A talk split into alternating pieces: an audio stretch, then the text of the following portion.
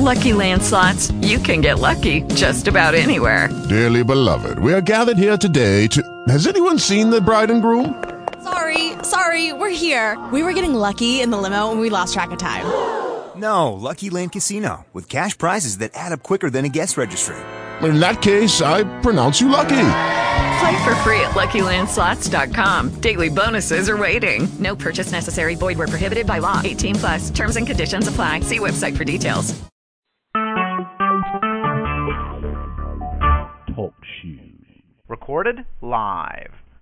Ladies and gentlemen, welcome back to Wrestling Revisited, episode number 19 for March 22nd, 2016. Ladies and gentlemen, we are less than two weeks out from the granddaddy of them all, WrestleMania number 32. And tonight, however, we're going to take you back to another time and place. And of course, I'm going to welcome you to the uh, show.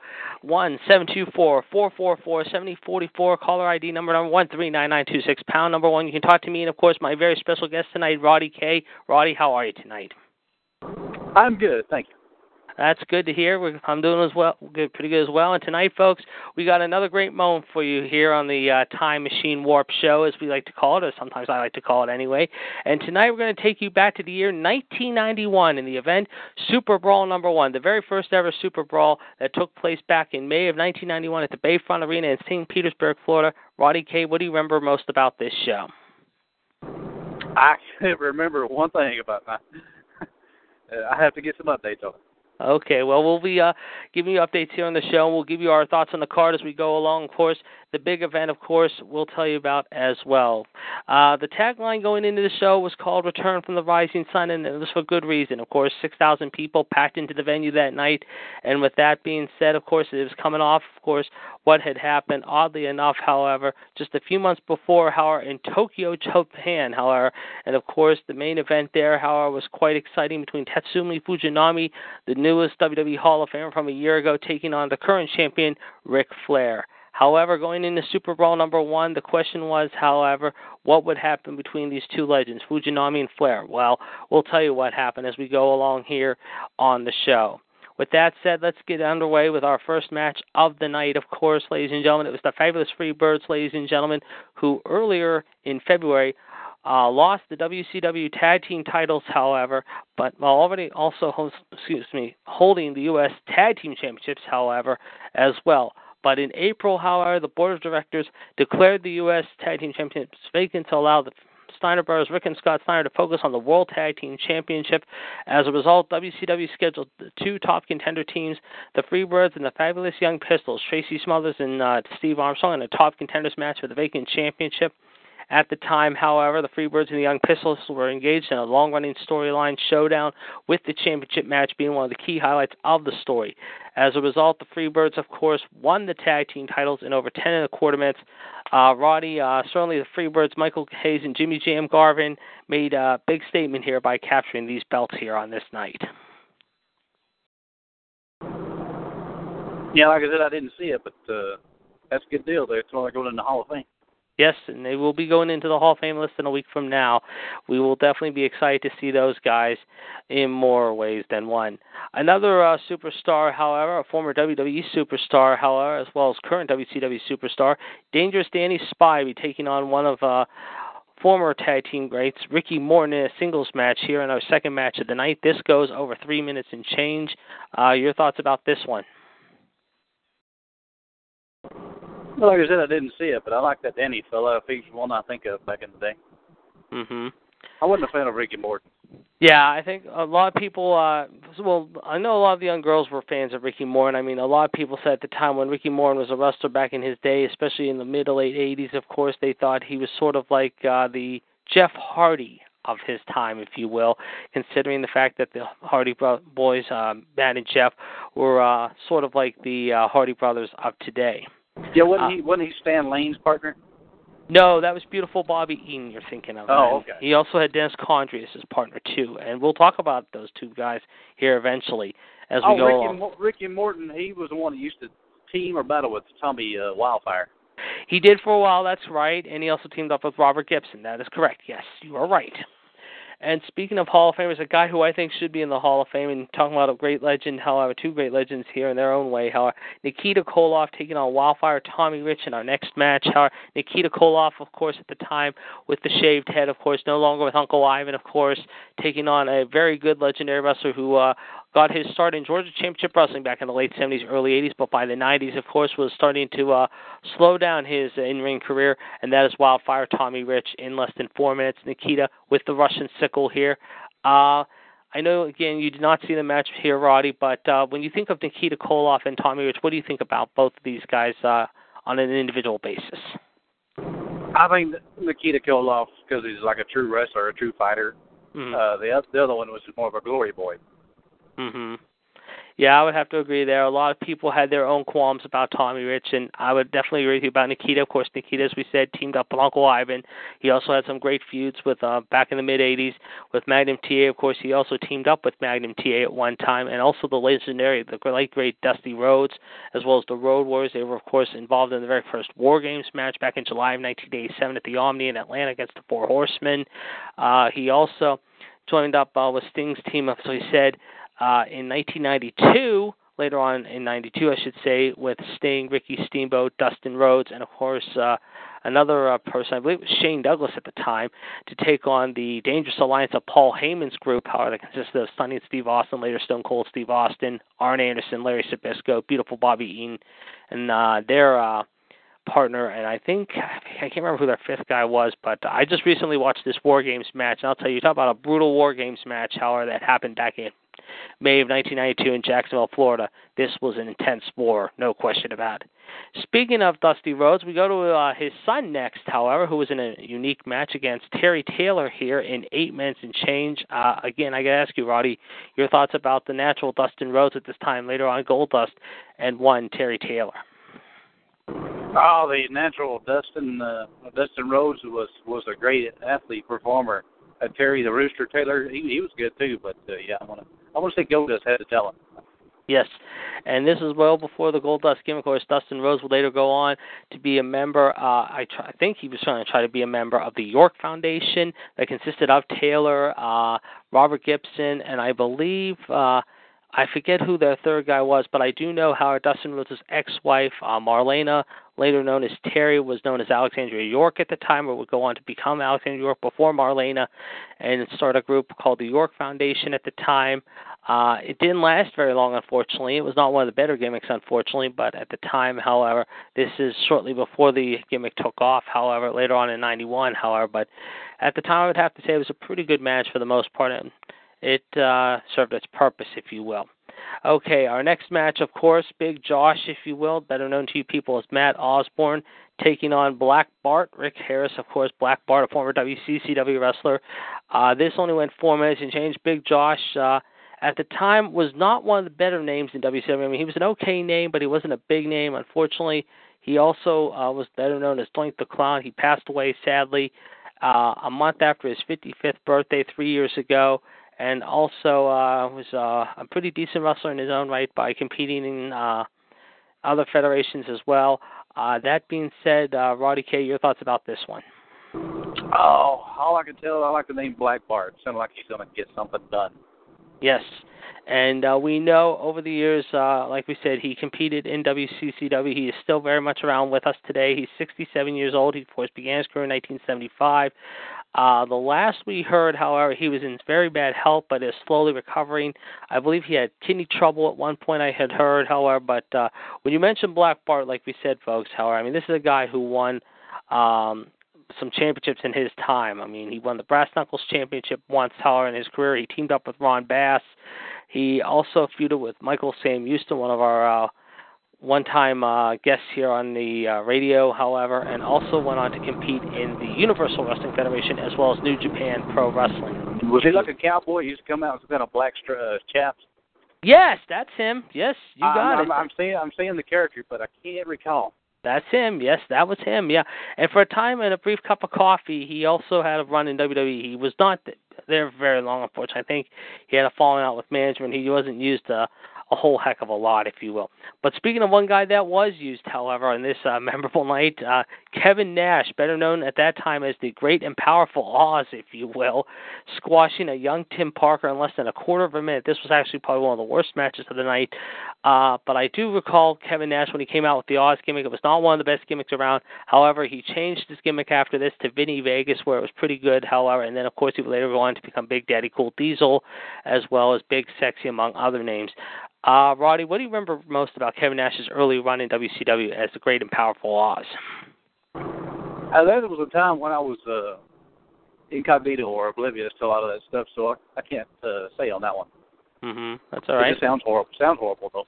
Yeah, yeah, it was pretty bad. I I remember watching watching this a couple of his matches. I mean, he really had green tights. He had like came out with like the Wizard of Oz motif, had the white beard, and I guess a scepter or something like that. He came out waving a stick around, and he thought he was the great and powerful Oz. And it just it wasn't one of the better gimmicks, let's say. It was one of those gimmicks that WCW and management, mostly Bill Watts at the time, just figured, hey, let's uh, stick this on the wall and see if uh, fans will uh, adapt this. And really, they didn't.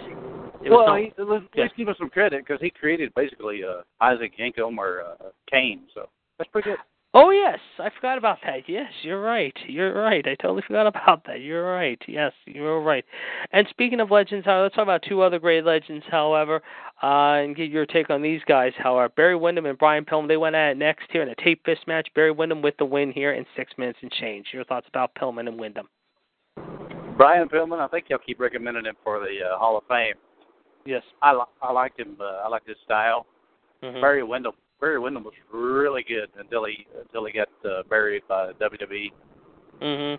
Well, Barry Windham, of course, also began his career in uh, Florida, as you know, and then went on to WWE in the early '80s. Teamed up with his brother-in-law, Mike Rotundo. They formed the U.S. Express team. He came back, became a member of the Horsemen. I thought he was really good then. Uh, Pillman is definitely one of my all-time faves. I've been a fan of his for a long time. I would agree with you there. I think WWE is missing the boat on more and more of him not going into the Hall of Fame, which is unfortunate. Uh, I know he died very young, unfortunately, back in 1997, but it's been 15 years now. How I think WWE ought to wake up and see uh, the big picture. I mean, this is a guy who, yeah, had controversy to his name, however, and he was known as the loose cannon, but when he was in there, he uh, did pretty well against anybody, whether it be Jushin Thunder Liger, uh, Ricky Steamboat, Arn Anderson, whatever. And this is a guy They- who also. What's, who's that? They embrace the loose cannon these days, and he helped create Stone Cold Steve Austin as well. Yes, he did, and they were, like I said, they were a great damn team as the Hollywood Blondes. I mean, they were a really fun team to watch. I used to love watching them all the time. I mean, Pillman had his moments too, being the uh, screw up, but also the somewhat semi-serious one like Austin. And these two guys could battle any team on any given night, whether it be the Horsemen, the Rock and Roll Express, the Midnight Express, what have you. And I would put them up uh, against today's teams, how like the Dudleys, the Usos, uh, the Shield. I mean, these guys would definitely give them a run for their money. Barry Windham, I remember him most when he was part of the Horsemen. He always had that col- the claw, Yes, yes. and that I remember one time doing uh, Dusty Rhodes. He had the claw on him with some kind of metal thing on it, and it was bleeding. That's right. That that was actually I remember that. I think that was at the Great American Bash. I believe that. I think it was back in I want to say 1988 or 89, some of that ballpark. Because I, like I said, Windham was a real strong guy. I mean, him and Dusty were very close friends. They got to know each other in Florida. I mean, he was a bruiser, six six, two sixty five, two seventy from Sweetwater, Texas. I mean, his dad, of course, we know is the great Blackjack Mulligan. We know about his uh, brother-in-law, IRS, Mike Rotundo. We know now that his nephews, Bray Wyatt, and of course, Bo Dallas are in the business. However, and they're talking about bringing his uh, one niece into the business too. Uh, this is a this is a true. This is one of the few families that is not talked about in wrestling. I mean, you talk about the Hearts and the. Uh, uh, Malenkos and uh, the Savages slash Poffos, however, but the Windhams should be up there as well. And speaking of up there, how are we talking? Uh, look at the next match. Our two big men here in a stretcher match that didn't go very long. El Giante, better known as Giant Gonzalez in WWE, of course, who passed away a few years ago due to kidney failure, taking on a big man in his own right, how Psycho Sid. Yes, folks, Sid Vicious, the big monster himself, 6'11", 325 pounds, of course. This one only two minutes and change. Your thoughts about El Giante and Sid Vicious here, Roddy K? I have no comment on much of that. I like Psycho Sid though. He was a good guy for a tall fellow. Except I got disgusted when he broke his leg jumping off on one leg, and I give you the heebie-jeebies. Yeah, and that of course was at Sin 2001. I remember that, and a lot of people are saying now, "What is he doing now? What is he doing now?" Uh, I have not heard much about Sid since he got out of wrestling. I know they brought him back for a brief time, however, one night, however, to uh, take on Heath Slater on Monday Night Raw. I do recall that, however. yeah, he just absolutely got squashed, squashed him. Uh, ever since then, he is not doing a whole heck of a lot now. I mean, last I heard, he is uh, pretty much uh, kept himself out of the business altogether. He retired about four years ago. Of course, he made his debut in 1987. He stands an incredible six foot nine, 325. However, so I, I was pretty darn close there.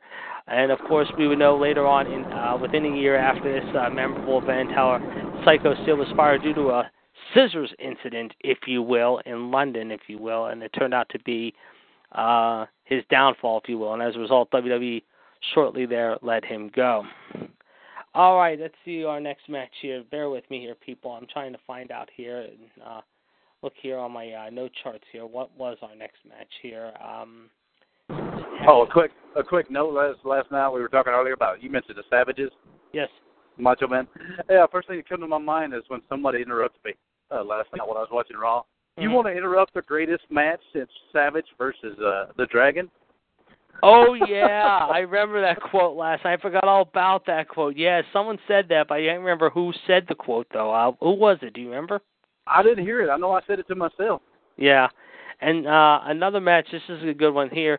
Two guys who are one time partners but unfortunately broke up however in February, however, mind you, and as a result they went out of here. Uh, big bad Ron Simmons, if you will, Farouk, if you'll taking on Butch Reed with uh, Theodore Long. The rules were simple here, however, this was a steel cage match with Teddy Long locked and suspended in a cage during the entirety of the match. Of course, he had a chance to manage both of these guys among other teams, including the very young Undertaker, Mark Calaway, as well as D'Lo Brown and Rodney Mack. But uh, on this night, unfortunately, Teddy was in a cage watching his two former uh, teammates, if you will, do battle, and as a result, the big bad star from Florida State knocked down the hacksaw and chopped him down to size here. Uh, your thoughts about this matchup? Oh, I support Ron Simmons because uh, that was the real raw Ron Simmons back in the day. I can still see Barry, like let's say Barry Windham, for instance, cutting a promo and telling him he could be his limousine driver, and he just Ron Simmons just attacks him right there. You know? Oh yes, and then, then these two would get into a big feud much on later on down the road. Yeah, I do recall that. Uh, your thoughts about Butch Reed? Because I can remember a lot of people remember Butch Reed from his days at Mid South when he fought JYD. Yeah, I can. Uh, Butch Reed is Junkyard Dog. Yeah, bunch Butch Reed and Junkyard Dog get into a feud with each other. Yes. Mm-hmm. No, I like Junkyard Dog, but I don't remember the character Butch Reed. Yeah, Butch Reed was a unique character, and of course he was in WWE for a brief time too. And this is a guy who went, was also a great football star. Of course, he went to some, I believe, Kansas State, on Kansas State College, some big name, uh, not big school, but a somewhat middle average uh, college, if you will. But he was also a pretty damn good football player. And we know about Simmons. He was a four-time All-American at Florida State. Uh, he, of course, uh, teamed up with his good friend John Bradshaw Layfield, JBL. They formed the APA.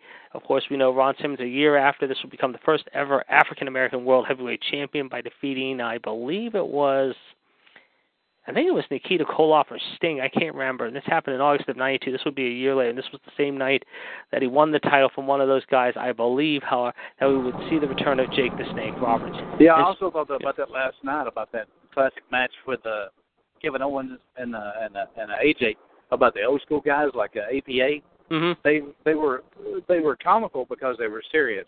In the yes. private time, in the in their private time backstage, That it was funny. But when mm-hmm. they come out, they were there to do business, and that's what the fans love. Oh yeah, and as you said, AJ Styles and uh, Kevin Owens put on a great match last night. We talked about right before the show. We'll talk about Raw here as soon as we get done with our uh, report here and everything like that, and go over uh, what happened on Raw. Certainly, it was a very interesting night in Philadelphia, to say the least. Uh, another team that should be in the Hall of Fame, however, I think, however, and this is my opinion too, and I think you'll agree with me. Rick and Scott Steiner taking on Sting and Lex Luger. The Steiner brothers, of course, as you know, won the titles, of course, in February to win the tag team titles outright. As a result, they defeated uh, Sting and Luger here in 11 minutes. Your thoughts about this one? Oh, to see that torture rack by AJ, I love that. Yeah, uh, the, yes. the Steiner brothers. Uh, by the way, Lex Luger didn't get didn't get mentioned last night, but I, yes. I, I love the Steiner brothers. I mean, what they've done for the business, their their history, they've been through every business, every territory there is, pretty much. I mean, they're they're like the modern, they're like the Road Warriors without paint. Yeah, Agree, I would agree. And then of course, uh, they, of course, uh, went to the University of Michigan. They became big shots there at Michigan, as you know, in Ann Arbor. Uh, they did uh, good things as a separate te- duo, but at the same time, they were also good as a damn good team. They would go up against any team. Dude, like they they should put Steiner's bicep in the Hall of Fame. Oh yes, I think. well, yeah, I think next year we could see the Steiners go in. I mean, I really do. I think next year the WWE would be wise to look at maybe the Steiners and maybe putting them in next year. I know when those things going in this year. I don't think we'll ever see Luger go in the Hall of Fame, which is unfortunate. But that's just me saying that. And I'm sure a lot of people may agree with me, may disagree with me. You're entitled. Or because to of because of Elizabeth. Yes, mm-hmm. because of Elizabeth thing, and probably just because of the way his attitude was towards certain people. I mean, that's just me saying. But again, I don't know. I mean, that could Well, all change. Hang on a second. I didn't think about this. Didn't wasn't he he living around Atlanta, Georgia, the same place Benoit was? Around that time, yes. hmm That's horrible. The drug use and the similarities with that. Oh yes, I would agree. And a lot of people say that Luger uh really over the, at the time, however, before I mean a few years ago, really was almost on no pun intended death's door. But he's cleaned himself up now. He looks a lot better. I just saw a video of him recently. He looks like he's really changed his attitude in life overall. How and he's looking a lot better than I've he, seen. he, he was he was with Sting on the Christian scene there for a while. Did he like Yes, he was. Neck or, did he pinch his neck or something from all the working out? And that Yeah, he he got injured. He had, I guess he had a heart. He had some health issues. Sting straightened him out. However, after that, and told him, "Get yourself together, man. I mean, try to clean yourself up if you can. I mean, what are you trying to prove here?" And uh, like you said, he went on the Christian Network. He uh, Sting convinced him to uh, basically be baptized again. I believe it was. And I guess now, from what I've heard, Sting has made him a born again Christian. Look at the freaking ir- uh, irony, if you call it that. Uh, Sting, Yes. being a good guy, injures his neck. Yes. And Yeah, that's it's and, and, and, and, that, and, and for me that's pretty cool. I think it's really cool Sting does that uh, to certain people, and Luger being one of them. I think that's really special because Sting for the longest time, I mean, we kind of knew Sting was always a quiet individual outside the ring. I mean, some people said that was the case. He never went out and raised hell or party that much. I mean, he did a little bit of party, but not really heavy duty partying. He was kind of in onto himself, and now it's like within the last, I think it was on Sting's DVD Into the Light or the best of Sting he talked about on one of those DVDs. How within the last, I guess, ten years, five, six, ten years, whatever, since he got out of wrestling, he's just been never more happier in his life than he is right now. However, and that's become born again, and uh, he's dedicating himself to the Lord, and and that's very cool to see. I mean, that really, really is unique to see. Speaking of two guys, however, we were mentioning, and one of the guys you were mentioning just a little while ago, Arn Anderson. He is in our next match here in the semi-main event, taking on Beautiful Bobby Eaton for the television title. As a result, however, Beautiful Bobby wins his wins the television title here by defeating uh, soon to be his former, uh, or should I say, his soon to be mate in the Dangerous Alliance here, Double A. Your thoughts about this one? Well, in that day, was Bobby Eaton considered a heel? Yes. Mhm. No, if I can go back to that my mentality back then, but I want to overlap some of my thinking of the day, is I I would have preferred over that match uh, Arn Anderson because he's more of a technician. I admire his style. Mhm. He's more he's more of a uh, I well he looks like a bear, but uh, Mhm. yeah, he's just more of a get it done, serious kind of guy, and I like that. Mm-hmm. I would have to agree. I would have to agree. I mean, this was a very. I mean, this. I mean, these two guys really were really good together. I mean, if there's one guy who should have ever been in the Four Horsemen after the whole Ole Anderson kicking out thing, I think at the time, Beautiful Bobby would have made more sense to slide in that spot, but he couldn't go in because he was teaming up with uh, Sweet Stan Lane and Dennis Condrey, the uh, Midnight Express. And uh, they had their own fish to fry, so to speak. They were dealing with teams like the Road Warriors, the uh, Dusty Rhodes, Magnum TA thing, Ron Garvin, Barry Windham, uh, the road I mentioned the Road Warriors, of course. Uh, there's some other really good teams back then. So if there was one guy who could have gone into the Four Horsemen after the whole Ole Anderson story, after Ole Anderson was basically retired or just decided to get out of wrestling altogether and then take over eventually later on down the road in the mid 90s of WCW, I think it would have been Beautiful Bobby Eaton. And instead, Beautiful Bobby was uh, not a member of the Horsemen, but he did team up with Arn Anderson at one point in the Dangerous Alliance group, if you will. And that leads us to our main event now, ladies and gentlemen. Ric Flair taking on the NWA World Heavyweight Champion Tatsumi Fujinami. Of course, uh, we know what happened with those two. Of course, uh, a lot of people said, however, that uh, back in the um, New Japan Pro Wrestling uh, show back in March, however, Uh, at the time, however, Fujinami won the match and the NWA World Title, became the first wrestler to hold both championships at the time, mind you. And Roddy K, unfortunately, I believe he had to go, so I'm going to finish it up here and tell you what I thought of this match. Um, this went about 19 minutes or so. This was a real good match. Uh, I thought both of these guys fought very, very well. Uh, surprisingly, however, Ric Flair was actually a good guy here, believe it or not, however. Whereas the year before, however, mind you, he was sort of the heel, if you will. And I believe, yeah, Roddy K is definitely gone now, ladies and gentlemen, sorry to say. But as a result, um, we saw uh, Ric Flair regain both the WCW and NWA championships. Of course, this will be the last time that they would be separate championships until the following year when the two were split, however, in two separate belts held by different wrestlers. Of course, Super Brawl would also be Flair's last main event match, however, and I believe Roddy K has rejoined us again now. Roddy K, welcome back. We were just talking about Ric Flair and Tatsumi Fujinami, uh, the big match that happened there. Of course, this would be Flair's last main event with the company for a while as he would go on to WWE shortly thereafter for a brief time, however. Uh, we saw Flair become a good guy here, however, needless to say, however. And surprisingly, uh, one thing out of this, however, we saw the match between the Steiners and Sting Luger was voted the PWI Match of the Year by Pro Wrestling Illustrated. Butch Reed, of course, will leave shortly after the Super Brawl uh, program ended because of uh, he just wasn't real pleased with where his direction was going. However, and at the time, Sid Vicious also was on his way out of the company and would go to WWE for just a brief little bit, however, and then, of course, would come back to WCW again for a few more years, or not even a few years, less than a couple of years, and then go back to WWE yet again. Uh, your thoughts about the main event with Ric Flair and Tatsumi Fujinami and all the things that uh, went on after this uh, memorable show? I'm in cell hell. I'll have to let you handle it. Okay.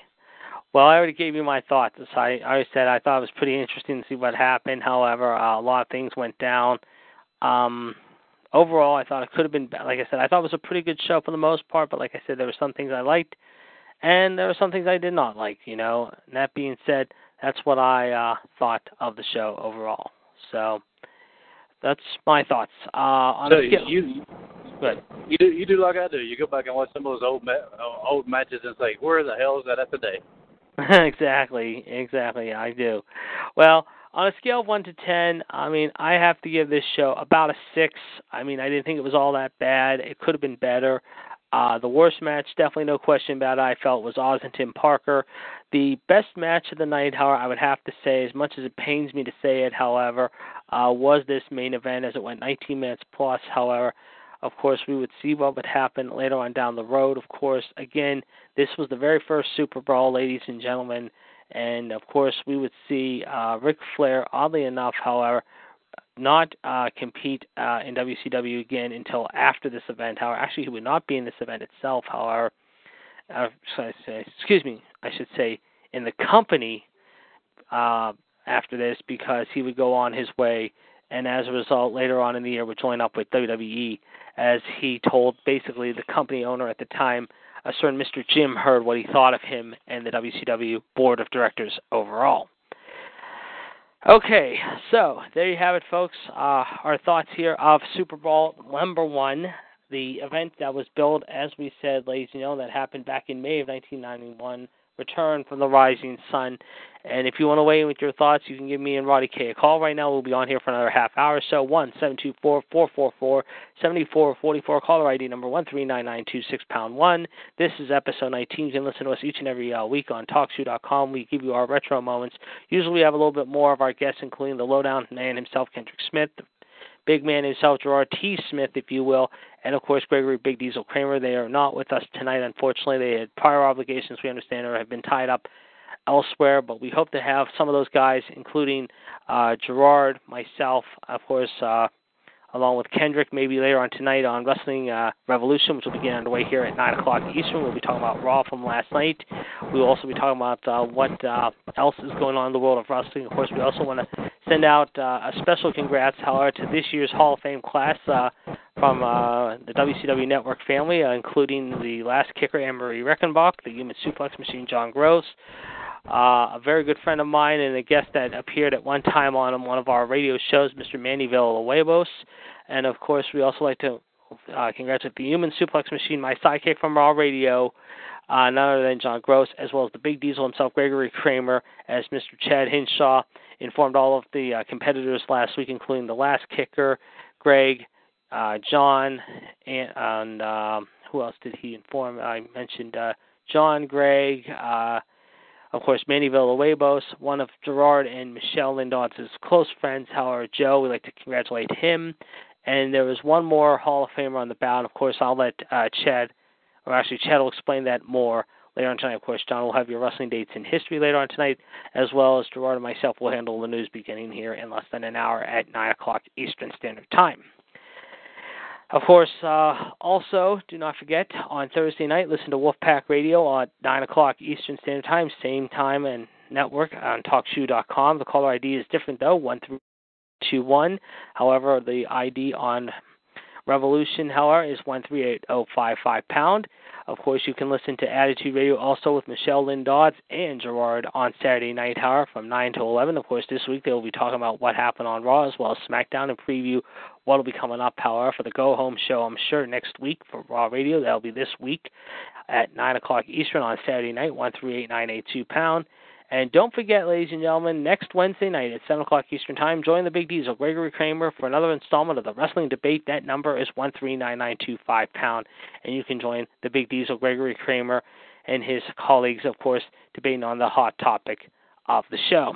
But speaking of topics, we're going to continue our topic here, and we were just about to talk about last night's Raw, and of course, uh, Roddy started talking about the big match that happened last night. Uh, a lot of things going down last night in Philadelphia. Of course, we heard, of course, what happened in the first big match of the night. Uh, there was a lot of other things that went down, and Roddy K and I will talk about it right now. One of them, of course, being apparently there was a little bit of unruly action last night outside of the ring, however, with some fans, however, in Philadelphia, if you will. So one of them apparently got into the face of one, Mr. Braun Strowman, and as a result, he uh, was forced to be ejected from the building, if you will, after getting a little physical with Mr. Strowman, if you will. Uh, Roddy, your thoughts about this whole uh, incident in general last night? The whole uh, Strowman thing? The Strowman fan incident, yes. Yeah, who got ejected? Some fan, I guess. He was a little unruly. However, uh, he, uh, I don't know if he was somehow inebriated or what, however, but he uh, somehow really got very uh, touchy last night, however, and uh, somehow he uh, just found a way to just get up in his face, and as a result, however, really uh, tell him what he Yeah. thought of him. I didn't read the report. I only watched Raw, but uh, yeah, that's just the fans should uh, quit that mess out.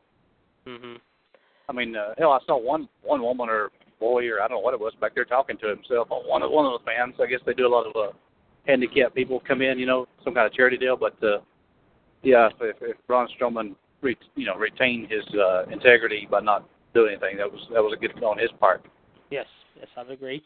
And of course, the other big news last night, of course, in case you're wondering, ladies and gentlemen, excuse me, was the announcement of the latest new Hall of Famer, uh, Stan the Lariat Hansen, former AWA World Champion. Uh, he will be inducted, of course, next week by his longtime somewhat rival and unique, uh, I believe, friend, if you will, Leon White, better known to you all as Vader. Uh, your thoughts about the latest of Stan Hansen going into the Hall of Fame? Oh, it's great, man. I was I was hoping him and Big John Studd, but yeah, I barely remember Stan Hansen, but I like his character as more of a early version of Stone Cold. Yes, uh, he of course was known as the Madman of Boulder, Texas. Of course, as we said, he was the man who broke Bruno Sammartino's neck, I believe, back in the late 70s, early 80s. However, I believe it was either Madison Square Garden, New York City, or in my hometown of Pittsburgh, if you will.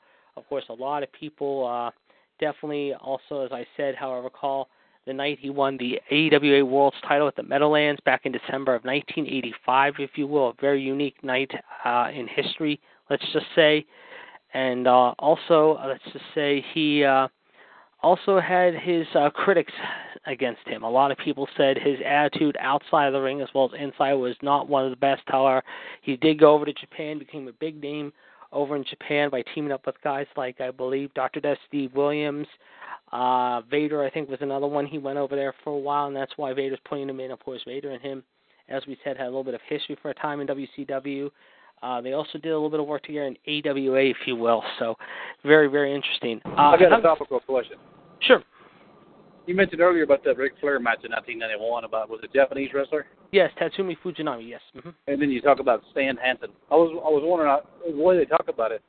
Uh, the American wrestlers are very welcomed and appreciated over in Japan, hmm but when they come over here, it's hard for them to get a grip uh, uh, to be well grounded. They just don't take off very well. What, what's the uh, disconnect there? You know that that's a very good question. You know, and I'm going to pose that question to everyone out there too. That that is a very good point you bring up just now. Uh, I don't know what it is. I mean, it seems like when the Americans, you're right, when they go to Japan, however, I mean, the Japanese respect them, however, and they have their own style, however, and they do these kind of matches against their own uh, countrymen or their own world champion or champions, if you will. And uh, most of the time, they sit on their hands, but at the same time, they don't scream, they don't holler, they don't really get out rambunctious and throw stuff in the ring, or just really uh, get just really um, hell bent, if you will, like totally paranoid and just spazzing out, and freaking out, every little thing. Uh, I think it's just because the Japanese, however, have always been taught to be the most calm, mellow people out there. I mean, yeah, sure, you'll have your uh, detractors out there, however, but not a lot because I just think, however, the Japanese style. I mean, it was taught in Japan for so, it's been learned in Japan for so many years, and because there have been so many guys that have come out of Japan into the states, however, I think it's just because a lot of the Japanese legends, however, like I said, like I don't know, it's just it's really hard to say because I think the Japanese style is a lot more simpler, and I think that the people in, uh, like I said, Japan really respect more of the American style, and their their style is being respected more. The Americans respect I- the Japanese style. I saw some good. I don't know what channel it was on. I think it was like over a year old, but they were showing the New Japan Pro Wrestling where they had like a main event in some kind of stadium that didn't have air conditioner, hmm and that was a pretty good match. But if you if you talk about Rick Steiner earlier, I saw him trying some new moves in Japan where he would take a guy, put him on his shoulder, and immediately go into like a a tombstone. It was kind of scary though. hmm I watched the match. I think it was sort of like one of those matches that like Mick Foley and Terry Funk used to have a Bowery death match in Japan. It was actually Terry Funk taking on one of Japan's big names. I think his name was Onita. I don't remember his first name. And then I remember him later taking on Shinjiro Otani in the same sort of match. I believe it was in like Yokohama. I think he took on Onita in like a baseball stadium in Tokyo, and Onita I think it was either in Yokohama, Japan, or Osaka. But I mean, you talk about crazy. I mean, anytime their arm or whatever hit the rope, power, it just an explosion would go off. It was timed like rigged, like a bomb sort of, and went kaboom. It just like it was freaky. Yeah. I A- mean, AJ Styles picked up some moves that that an announcer could barely say. Yeah, exactly. And when you watch those matches from Japan, from either FMW or NJPW, like you said, Howard, it, I mean, some of it's pretty damn sweet because, like I said, the, the Japanese style is so much more. I would say more seriously hardcore, but by the same token, I would say that the Japanese, however, just absolutely I mean, appreciate that sort of thing. They're not. I mean, like um, we're not like the Japanese. The Japanese have their own style. We have our own style, but at the same time, they do it so much more and more edgier, if you will. On SmackDown, they Yes. they're they're priming themselves for it. They've got that new announcer. Is it Marion? Yeah, Mauro Ranallo. Mauro Ranallo, you're referring to. Yes, I- I've listened to him a a I- couple times. He's pretty good. He he's he is damn real good. When I hear him, I'm hearing the ghost of like Gordon Solie, Yeah, Gorilla Monsoon. They're all coming I, back to me. I heard him for the first time a week ago, and I gotta say I agree with you. I like him. I, I think WWE's got something really cooking with this guy. This guy, of course, had a background, of course, as we as you just mentioned in Japan. He worked with NJPW as one of their lead announcers for a while. I think he's going to get some time to work with, uh maybe work with uh some of the announce team. Hopefully at uh, WrestleMania. I hope WWE gives him a chance to uh, do some work with him. However, mind you, however, uh like I said, however. Now look at Jr. going to the top. WWE announcement going down. Yeah, it's a shame. I mean, he could have came back to WWE, and WWE missed the boat on him. I mean, I think he wanted to get out of there, but at the same time, if he didn't, shame on them because I think he could have stayed in WWE. He really could have, though. You know. Um, uh, what was I say? I can't remember. Speaking of, uh, well, uh, explosions, and uh, this is kind of off the topic, however. Uh, mind you, uh, we want to send out our thoughts and prayers to the people of Belgium today. just absolutely a horrifying, horrifying ordeal today in the capital of Brussels uh, after what went off this morning at the airport and a train station nearby in that city. Uh, definitely our prayers and thoughts are with these people tonight. Uh, I'm sure you heard the news today, Roddy. I mean, this is just absolutely heartbreaking to watch. Yet again, another very sad uh, story like this happening. Yeah, absolutely. It wasn't a staged event like WWE. This was this was real. Yes. And uh, like we said, folks, uh, our thoughts and prayers tonight are with these people, no question about it. Uh, we uh, hope that uh, your your prayers will be heard from all of us here, not just here at our show here on uh, what we're doing right now, but all of our shows and everyone out there throughout the world. We our prayers are definitely with you tonight. Just like I said, when I heard it this morning, I couldn't believe it, and then as I got back, I was I mean I was running around a little bit this morning. I heard about first, and then I came back after a while, and then I later heard that ISIS was involved again. It's like you got to be kidding me. I mean, we saw what happened in Paris last year, and now after what happened, mind you, however, uh, like I said, however, I mean what they did in Paris back in November was horrifying, but this is just beyond horrible now. I mean, this is just going way beyond horrible. I mean, you blow up a freaking airport and just blow out windows and kill 30, 35 people and injure 200, 250 people. It's just it just rips at your soul and your heart and just you almost feel sorry for these people. And you do believe me you do. And what they did today was just an absolutely disgusting disturbing horrifying absolute ridiculous uh, statement to say the least. And like i said hopefully in the coming days and in the weeks to come uh definitely those people will be back up on their feet but it's going to take them a while believe me i mean after what happened today it's going to take them a good while but our thoughts and prayers are with these guys excuse me, not these guys, these people tonight in Brussels, Belgium.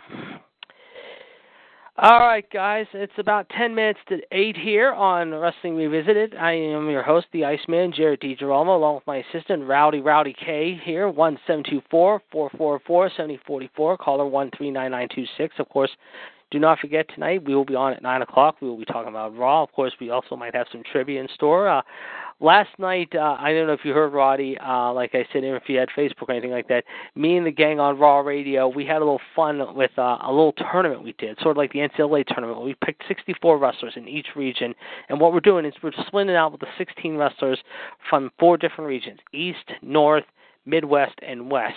And you can name past wrestlers, announcers, and as well as divas and uh, events. And what it is, however, after you get your seating, 1 through 16, however, you can choose to t- keep the top eight or the lower eight, go from 8 to 4, from 4 to 2, and then basically you can determine your winner that way. And we had a lot of fun so far with this. Uh, we did the West region yesterday with uh, some of our panelists, however, and a lot of people had different takes on their uh, bracket, if you will. And of course, coming up this Monday, ladies and gentlemen, we will be talking about the East bracket, if you will, and who we have in our East brackets. Plus, of course, this Monday on Raw Radio coming up on Monday. Uh, before Raw this coming next Monday, we will also be talking about NXT Dallas Takeover which will be next Friday night on the WWE Network. We'll also be talking about WrestleMania, if you will. And uh, I'm going to get Roddy's take a little bit about NXT right now. Uh, certainly, Roddy, a lot of great matches coming up next Friday night, however, there at the NXT uh, show in Dallas. And I want to get your early predictions, and maybe you could share with us your thoughts. Uh, some good matches. The first one being, of course, uh, Shinsuke Nakamura, the Bullet Club member who will be making his NXT debut in the WWE and in the U.S. However, taking on Mr. Ole Ole Ole himself, Sami Zayn. What do you think about this matchup?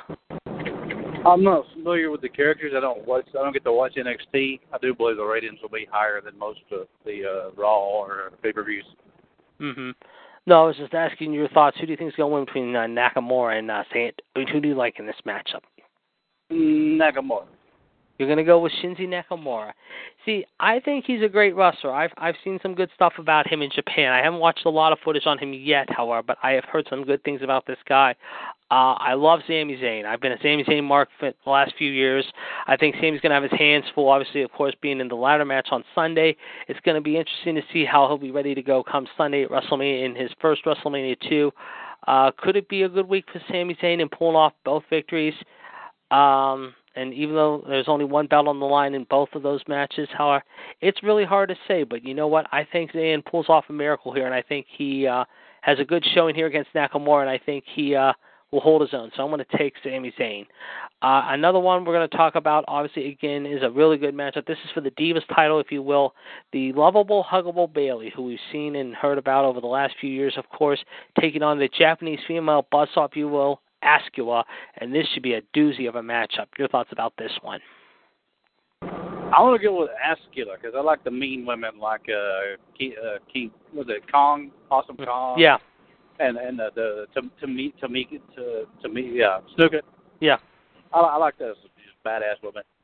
Yeah, I, I think Asuka is going to beat Bayley too. I mean, I love Bayley. Don't get me wrong, but I think Asuka over the last six months has really uh made it has made it, it quite a name for herself. I think uh she definitely a couple of weeks ago uh, made a statement to Bayley. You know, she didn't do anything to Bayley. However, she's kind of smiled at Bayley. I think Bayley's on her way up now to the roster. I think she could be making her debut maybe this uh, uh, following night, or the night following WrestleMania, or fall, sometime this spring. However, I think Bayley's definitely uh, the next big name diva that could be uh, making her way up to the roster. However, we've been hearing a lot about this. Unless they're going to keep her on for a little, keep her around a little longer, I just can't see that happening. I think Asuka is definitely going to be your next uh, Divas champion. Yeah, how, how about bring Asuka up and put Brie mode in the NXT? that would be nice. I agree. And and of course Brie's got her own thing to deal with right now, obviously with Lana, Tamina, and uh also uh, Naomi, if you will. And I know they're trying to get something set up with her and uh, Paige, maybe, and another person to team up with her in a six-person tag. They have not quite said that match is set up yet, but I hope they do add another match up to WrestleMania. I mean, I think you could do one more match, add to the card. Uh, this week on SmackDown, maybe one more on Raw Monday, and then the card is just about set. Otherwise, how yeah. I don't know what they're going to do with. Uh, Brie is cute. Brie is cute. Yes. But they got the they got the attitude right with her sister, who unfortunately is out. Well, let me ask you real quick. Talking about uh, you just mentioned her sister Nikki. Let's talk to you about Nikki real quick. Uh, do you see Nikki coming back following WrestleMania, and if so, when? Ah, I hate to be that. I, I don't see her coming back. Yeah, I think she'll be back. I just don't know when. I think she'll be back by May. I mean, if she heals up in another month or two, I think she'll be on her way back sometime this spring. Another guy who I think could be on his way back very soon is definitely going to be Cesaro. I cannot wait to see him come back. John Cena, I think the jury's still out on him along with Seth Rollins, but I do think, however, we could see, and you mentioned it last week, we could see Rollins maybe at WrestleMania possibly next week. You never know. We could very well see that yeah, happen. A quick Shield, you know, unification. But but if if uh if Nikki Bella comes back, I think they'll protect her as much as they can, like they did with uh, Stone Cold when he was injured. Yes, I would think so because I think right now they're not real sure how bad uh, she can take bumps right away, however, and how she'll handle herself. But we'll have to wait and see. Uh, another match we're going to be uh, very much interested in. This could be a very good match, however, and it's kind of sort of a non. It's really not a title match, but it's sort of like a bit of rivalry as it started a few weeks ago. Austin Aries taking on uh, Baron Corbin, Mr. End of Days. What do you think of this one? Ooh, I like Austin Aries, but I'm gonna give it to Barry. So you're going to take Baron Corbin. You know, uh, I think both are really good, and I have to go with you. I agree with you. I think Baron Corbin's just going to be too strong in this one. I think he ends up winning here. And speaking of TNA, let's uh, get your thoughts real quick about Eric Young and Bobby Roode. We've heard the rumors about them going to WWE. Your thoughts about TNA letting them go, and will WWE get a chance to maybe uh, talk to them and maybe bring them in? What's your uh, take on it? Is Eric Young the uh, sh- the short, uh, good, uh, silly, silly man at one time? Yes, sort of. Yeah. Mm-hmm. Yeah. And then, then he got all rugged looking. Mm Mhm. Mhm. Mm Mhm.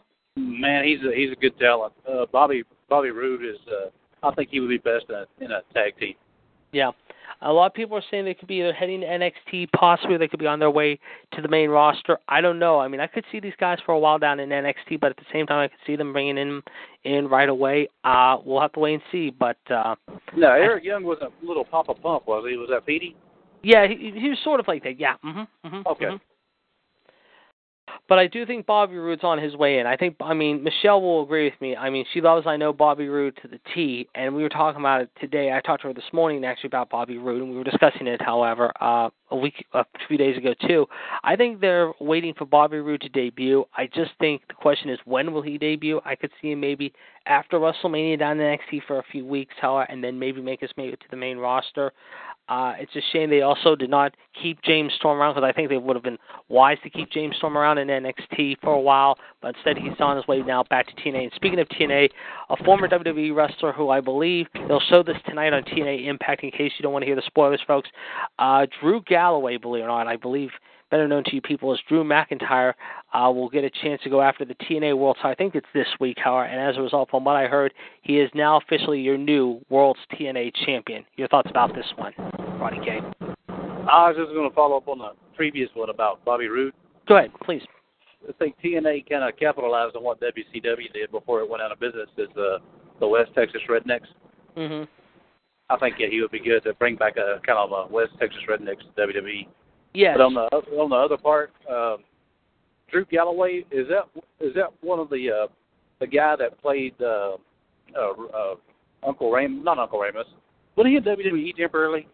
Yeah, he was. He, he was. He was. Uh, he was a member of the three man band with like Jinder Mahal and Slater, and uh, he was also the so-called chosen one. He was called the chosen one by Vince. Yes. I barely remember him. I was thinking of the guy that, that used to stand there with his with his mouth open, with his tongue out, and when you said his name, he would he would transform. Uh, Festus, you're referring to. Festus, yeah, I thought that was him. Yeah, I think that turned out to be. I forget who that was. However, I remember who you're thinking of. Yeah. And uh, speaking of big guys, however, that leads us into our next match. Of course, Samoa Joe versus Finn Balor. A lot of people thinking this could be the time Samoa Joe wins the world title from Finn, and Finn could be on his way to the roster. What do you think about this one? Been a lot of talks about Finn Balor coming up to WWE, so it's going to be a tough one. I, you think Samoa Joe's ready? I think he is. I think he's more than ready. He had his chance in London back in December, and Finn barely hung on to that title, and he's been a good champion. So based upon last week, let's go with Samoa Joe because, like we mentioned last week, as an enforcer, he could be the next Umaga. Yes. He's tough, and like you said, they don't call him the Samoan submission machine for nothing. I think that coquina clutch could be uh Finn's downfall. But again, Finn could surprise you. I mean, Finn has some pretty good uh maneuvers of his own. The coup de grace is being one of them, and then he has the Sunday Bloody Sunday kick, which he used in that matchup against Neville a few weeks ago. A great match there, uh, as you know. And uh it's going to be a war, no question. I could see this go 20, 25, maybe 30 minutes. I hope they give him a lot of time because they gave him almost 20 minutes in London. I think you got to up it this time to about 30, maybe 35 minutes. I hope that's I mean, obviously that might be the main event that closes the show. Again, you don't know. They could maybe have Asuka and uh, Bayley close the show. So we'll see. I mean, that's just my opinion. And finally, one more match we'll go into. This is sort of like a tag affair. We've talked about the tag division in NXT before. Dash and Dawson, uh, I believe, will be in a triple threat match with American Alpha, Chad Gable, and Jason Jordan. I believe also taking on the Vaudevillains, Aiden English and uh, Gotch. Uh, your thoughts about this one? Yeah, I'm not familiar with either one of those. See, all three teams are good. I think Dash and Dawson have had a good run. I don't know if the Vaudevillains are on their way up to the roster as well yet. I think you're going to see American if if American Alpha does compete in this uh, triple threat uh, tag war. I mean, I could see Gable and Jordan becoming your new champions, but if not, I can see definitely see the Vaudevillains getting the straps back. So we'll definitely keep our eyes peeled on that. Okay, ladies and gentlemen. Well, with that being said, we're going to call it a night here uh, for episode number 19. Next week, of course, episode 20, of course, should be a great show again. Uh, of course, we are going to hopefully have some more people's wins. Roddy K, I want to thank you for coming on today, however, and it was really good to have you on with us and spend some time with us here. Uh, he's just now left us. Unfortunately, our good friends, uh, the other big three on my panel, however, the lowdown man himself, uh, Kendrick Smith was not able to make it tonight, along with uh, our other panelists, Tara Gerard T. Smith, King NWO, if you will, King Beer, as I like to call him, among other things, the bad guy. Hopefully, both of those guys will be on here in just a little bit, along with my other good friend, the Big Diesel, Gregory Kramer. So, uh, again, we want to thank you for joining us. One seven two four four four four seventy forty four. Caller ID number one three eight seven. Excuse me, one three nine nine two six. I almost gave you the raw radio ID and I slipped there. Sorry, folks. It's one three nine nine two six pound and the number one. Raw radio is one three eight seven four four pound number one. So that is not the number you want to call here and revisit it. It's one three nine nine two six pound and the number one.